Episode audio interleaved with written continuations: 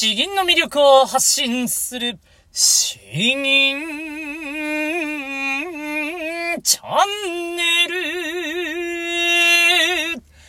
おはようございます。こんばんは。詩吟チャンネルのヘイヘイです。このチャンネルは詩吟歴20年以上の私ヘイヘイによる詩吟というとてもマイナーな日本の伝統芸能の魅力や吟じ方についてわかりやすくざっくばらんにお話ししていくチャンネルです。えー、皆さんいかがお過ごしでしょうか？えー、相変わらず私はもうあの、えー、子育てに、えひたすら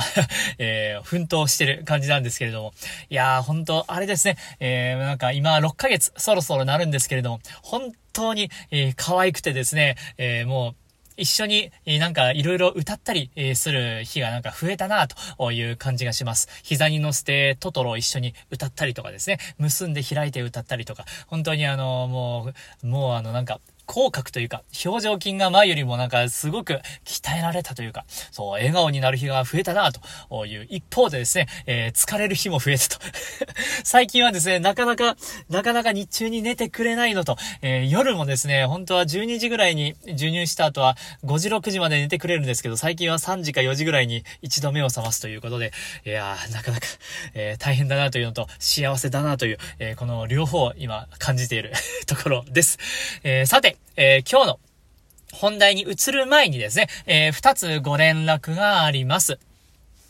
えっ、と、1つ目はですね、えー、ちょっと、えー、4日間かな ?4 日間詩吟チャンネルの更新を、えー、ちょっと、えー、中止、え？中止というか、お休みします。というのも、あの久しぶりにですね、てか子供が生まれて初めて、え実家の方に少し帰省しようかなというところで、えプラスですね、えそれを2泊3日ぐらい、え北陸の方に帰って、えそしてあとプラスもう1日はですね、え帰り道にちょっと高めのホテルに一泊して、え僕と奥さんと、えまあ、そして娘とですね、なんかゆるりとした一日を過ごそうかなというところです。だから、えっ、ー、と、2月の21日から、え2月の24日までですね、えー、その時はもうちょっと更新も忘れて、えー、すっきり、えーちゃんといろいろのんびり過ごしたいかなと思います。あともう一つの連絡なんですけれども、今必死に Kindle 本、えー、執筆しているんですけれど、まあ、あの、旅行の準備とか、あとは、まあ、いろいろ、えー、オーディオブックの朗読とかもですね、いろいろ入っていて、えー、今、もしかしたら若干、1、2週間遅れるんじゃなかろうか、2月中に出版したんですけれど、若干遅れそうな気配が出ております。えー、ということで、今日は少し、今日もかな、若干疲れてはいるんですけれども、えー、しっかりとやっていきたいと思います。よし。では、えー、今日の本題なんですけれども、えー、あの、詩吟において、呼吸が続かない人、もちろんいるかと思うんですけれども、えー、その時に、えー、使う技ですね。補足、もしくは隠し息と呼ばれる、えー、これのやり方、あそのポイントを5つか6つぐらい話したいなと思います。えまあ、あの流派によってはですね、いや別にたくさん毎回息を吸っていいんだよと言われるところもあるかと思うんですけれども、僕の流派ではですね、え肉三足、え五言絶句、七言絶句、つまりまあ絶句を吟じるときは、肉歌ったら、あえー、肉に対して3回呼吸、息を吸っていい。だからまああの結構大変なんですよ。弁声粛々で、まず一息。夜川を渡る先兵の。で、ここで一息。えー、っていう感じでですね、えー、息をなかなかあの、長く持たせないといけないんですけれども、いかんせん、えー、最初のうちはですね、そんな呼吸が全然持たないわけです。夜、川を渡る、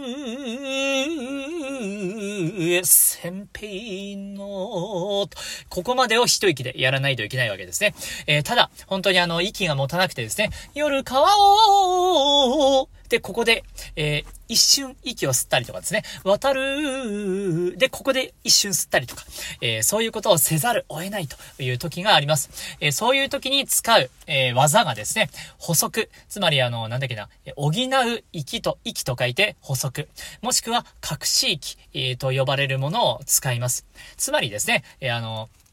体裁は私呼吸してませんよっていうのを出したいけれども、実際は息が持たないから、その隠れるように息を吸うとか、補うように息を吸うとか、あそういったものになります。最初のうちは、うん、本当に息が続かないからこそ、それはあの、必要ですし、それができないとですね、死がぶつ切りになってしまうということもありますんで、今日は、えー、そのやり方を丁寧に話していきたいと思います。えー、まずですね、えー、この、えー、補足、えー、まあ、各地域のやり方なんですけれども、えー、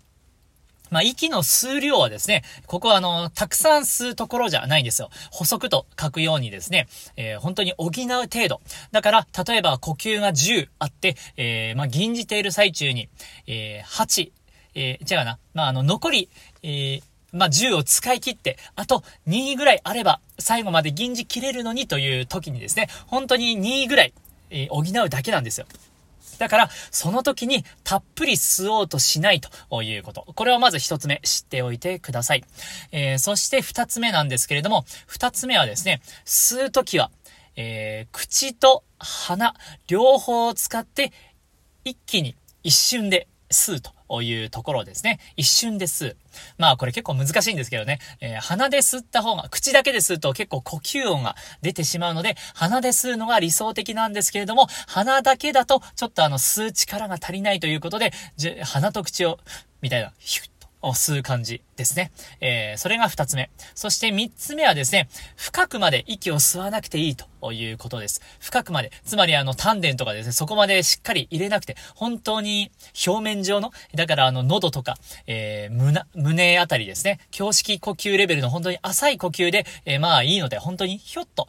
最低限補うだけのスッと吸う感じですね。えー、その浅い呼吸で良いということ。これが三つ目。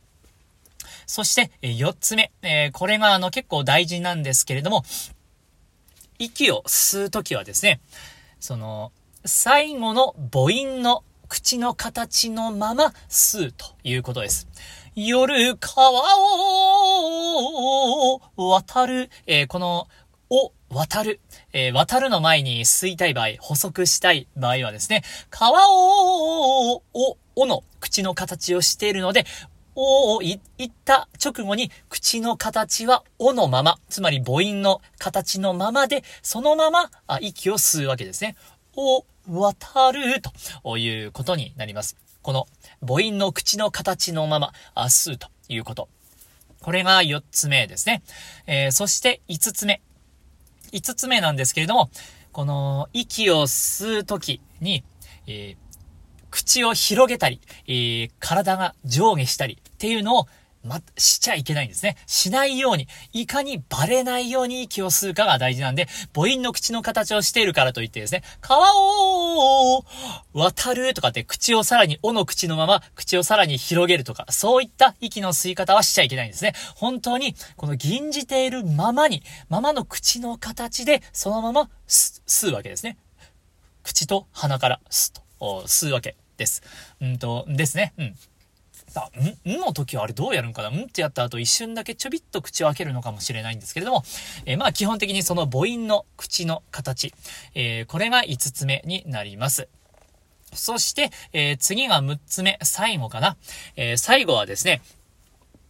気持ちは切らさないっていうことですかね。気持ちは切らさない。えー、ついついですね、ここで息を吸うぞってなると、えー、本当にあのーなんというか、自分はそこで流れが切れてしまうんですよ。ぶつ切りになってしまうんですよ。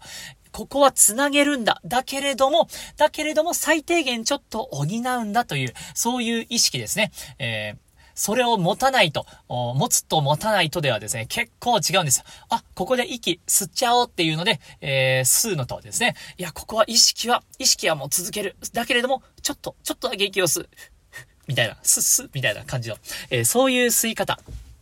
をするということですね。えー、で、これが6つ目。うん。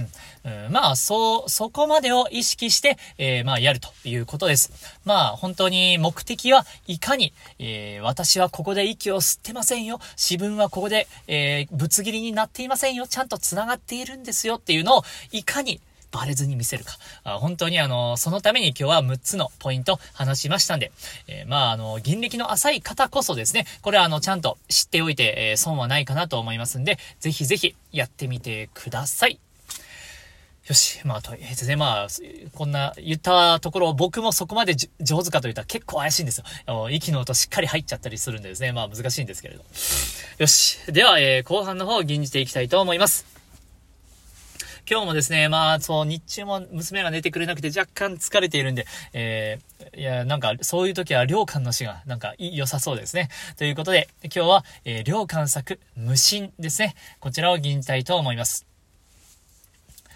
花は無心にして蝶を招く。蝶は無心にして花を訪ぬ。花開くとき、蝶来たり。蝶来たるとき、花開く。我もまた人を知らず、人もまた我を知らず。知らずとも知らずとも低速に従おう。ですね。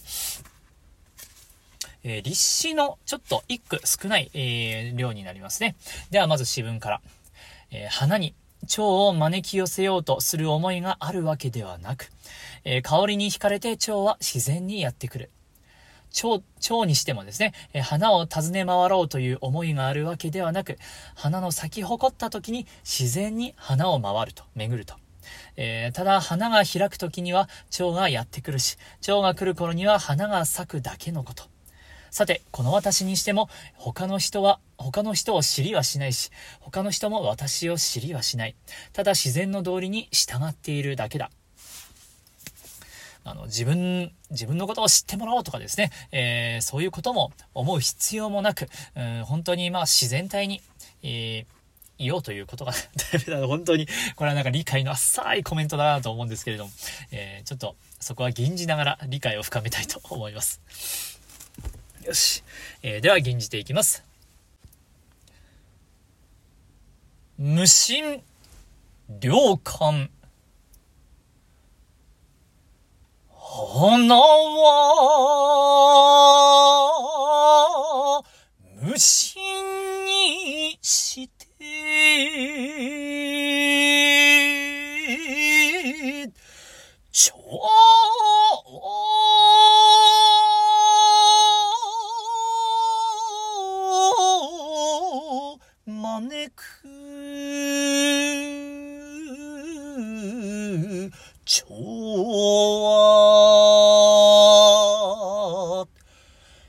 無心にして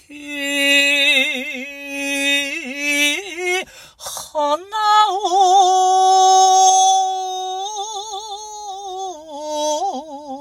訪ぬ花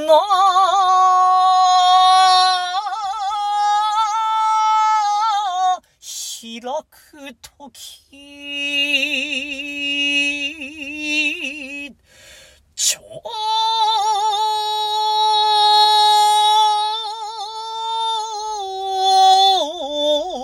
来たり、ちょ来たるとき、花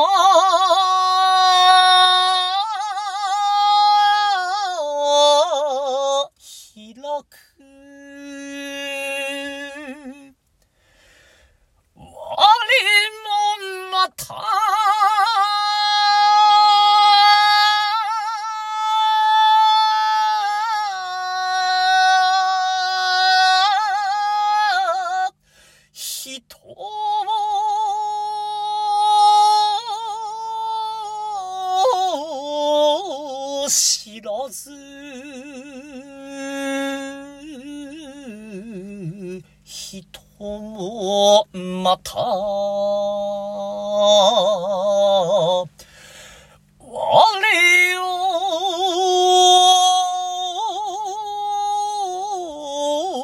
を知らず。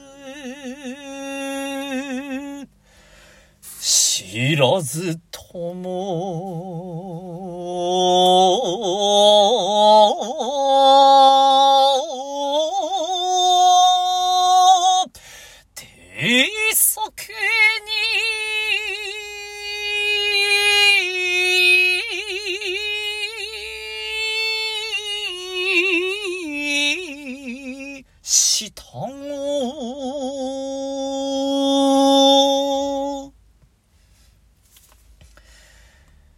いかがでしたでしょうか？知らずとも、うん、こんな感じの口調でいいのかなとかちょっと思いながらなんですけれども、えー、まあ気持ちとしては、うん、だいぶ、えー、なんかあの ゆったり、ゆったりというよりはですね、なんかあの、えー、自然、自然体になろう、え自然体に自然体を演じる。うん、ちょっと違うな。本当にできるだけ自然体で吟じるように、えー、なんかあの、心がけたというか、吟じてるうちにそんな気持ちになったとか、あそんな感じですね。えー、ということで、えー、今日はだいたいこんなところになりますね。えー、ではでは、若干、若干疲れが残ってるんですよね。えー、まあ、あの、引き続き、えー、まずあの、20日までやっていて、そこから21から24日までちょっとお休みいただいて、えー、それからまた頑張りたいと思いますんで、よろしくお願いします。ではでは、詩吟の魅力を発信する詩吟チャンネルどうもありがとうございました。バイバイ